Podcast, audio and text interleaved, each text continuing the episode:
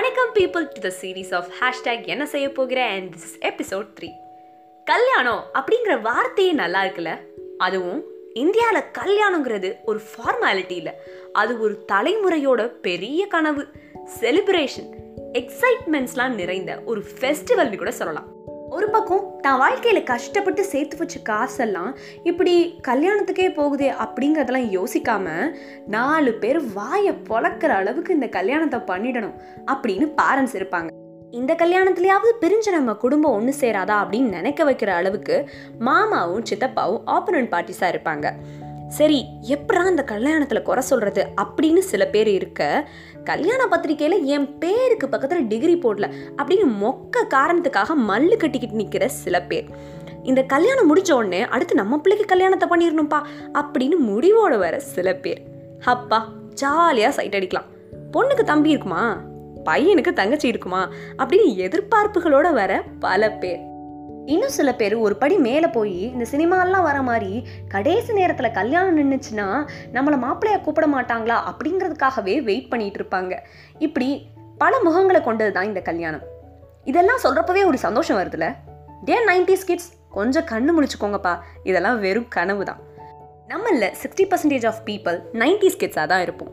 இந்த nineties kids தாங்க பழமை புதுமை அப்படின்னு ரெண்டையுமே பார்த்தவங்க. பழமை என்ஜாய் பண்ணதும் அவங்க தான் புதுமையை ஆசையாக வரவேற்றதும் அவங்க தான் நைன்டிஸ் கிட்ஸோட லைஃபை எக்ஸ்பிளைன் பண்ணுறதுக்கே ஒரு தனி எபிசோட் போடலாம். சரி இவ்வளோலாம் வாய் பேசுகிறீங்களேடா ஆனால் உங்களுக்கு ஏன் கல்யாணம் மட்டும் ஆக மாட்டேங்குது?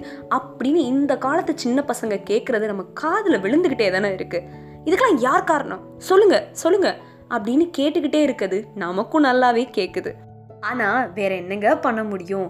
அவங்களோட முப்பது வருஷ வாழ்க்கை எல்லாமே சிங்கிளாகவே போயிடுச்சு. சரி வேற வழி இல்லாமல் அம்மா அப்பா கிட்ட சரண்டர் ஆயிடலான்னு இந்த ரெகுலர் மேரேஜ் ஃபார்மேட்டுக்குள்ளே வந்துடுறாங்க. இந்த கண்டிஷன் அப்ளைட் ஃபார் மேரேஜில் தான் அந்த சிக்கலே இருக்குது சொந்த வீடு வேணும் கவர்மெண்ட் ஜாப் வேணும் கவர்மெண்ட் ஜாப் இல்லைனா ப்ரைவேட் ஜாபாக இருந்தாலும் அது செக்யூர்டான ஜாபாக இருக்கணும் வெல் செட்டில்டாக இருக்கணும் பொண்ணு ஃபேராக இருக்கணும் வீட்டில் கார் இருக்கணும். இந்த மாதிரி பல கண்டிஷன்ஸோட தான் நம்ம மேட்ரிமோனி சைட்லேயே ரெஜிஸ்டரே பண்ணுறோம் இதெல்லாம் பார்த்து சலிச்சு போய் ஏன்னு கேள்வி கேட்டால் ரெண்டு பேரும் சந்தோஷமாக இருக்க வேணாமா? ப்ராப்ளம் இல்லாமல் இருக்கணும்ல? அப்படின்னு சொல்கிறவங்களெல்லாம் வேற சமாளிச்சுட்டா இந்த ப்ரொஃபைல் காலமில் கேஸ்ட் அப்படிங்கிற ஒரு காலத்தை பார்த்து தான் எனக்கு நிறைய கேள்விகள் வர ஆரம்பிச்சுது. சந்தோஷமாக வாழ்கிறதுக்கும் காசு பணத்துக்கும் சம்மந்தமே இல்லை அப்படின்னு நினைக்கிறப்போ இந்த சாதிக்கும் கல்யாணத்துக்கும் சந்தோஷத்துக்கும் என்னதான் கனெக்ஷன் இருக்குது சாதிகள் இல்லையடி பாப்பா அப்படின்னு நீங்கள் தான் சொல்லி கொடுத்தீங்க.